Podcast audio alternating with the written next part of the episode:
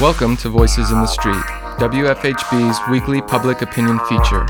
Voices in the Street provides an opportunity for people in our community to share their opinions and perspectives on the issues and events that matter most to Bloomington residents.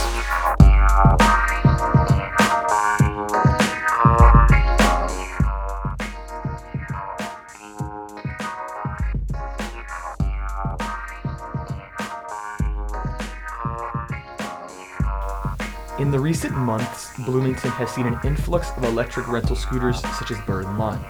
The topic of whether using these scooters while under the influence is strongly debated.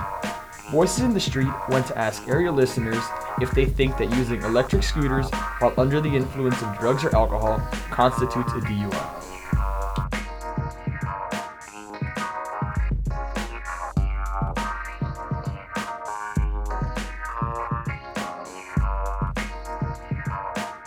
So, as you know, a lot of scooters have been introducing themselves around Bloomington. If somebody uses a scooter under the influence of either drugs or alcohol, should that be considered a DUI?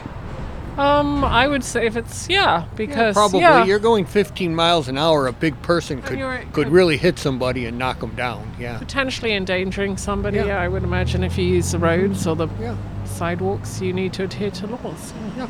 if people are using the scooters in the street, then yes. If they're using on the sidewalk, I believe.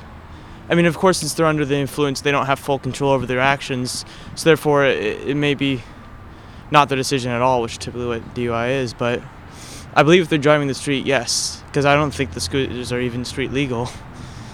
Yeah, it should be. 100%. I think it's uh, it's funny when you sit there and think about it. It's like, oh, I'm to scooter home. Uh, I think you're almost at more risk to hurt yourself opposed to others there. I mean, it's not good to hurt anybody, but you're on a scooter, a lot of cars, a lot of people. I don't think it's a good idea. Only if they're on the street. Um, I mean, I heard that you can get one on there. I don't think that's fair. If it doesn't have to have a plate, then I don't think you should be able to get a DUI on it. I think it should be, I guess, because it would be a threat to anybody that's safety that's walking on the sidewalks or in the area. I talked to my mom about this, and she said yes, and I said no. I said no originally because I feel like scooters aren't as dangerous as cars because they don't take up as much space and you won't like hit as many people like volume wise. And my mom said yes because you could still hurt someone being under the influence. I say yes, just So, because yeah, it's like you're yes. still in control of a moving object. I've revised my answer to yes. yeah. I mean, I I'm not a lawyer, so I don't know, but they are motorized and they are a vehicle. And I actually just got my hair cut, and at the salon, there are a couple of guys talking about how they are experienced skateboarders and they've done recreational sports like that all the time, and both of them have had injuries from using them. And so I suspect that the possibility of hurting oneself or somebody else while under the influence is probably equally as good as doing it in a car. So I would say yes, it should be considered that way. But I also don't know what the laws are. Uh, yes, of course I do. Just be, just like the Constitution says a long time ago, people have been getting DUIs on uh, on motor on, on, on bicycles for a long time. So I mean, what do you mean? It's a motor vehicle, even though it's electric battery. Of course, they deserve to get DUIs. You could run into somebody and hurt somebody.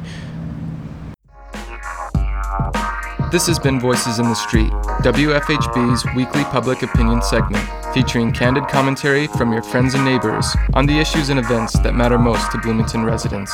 Voices in the Street is a volunteer powered production of our News and Public Affairs Department here on WFHB 91.3 and 98.1 FM, community radio for South Central Indiana.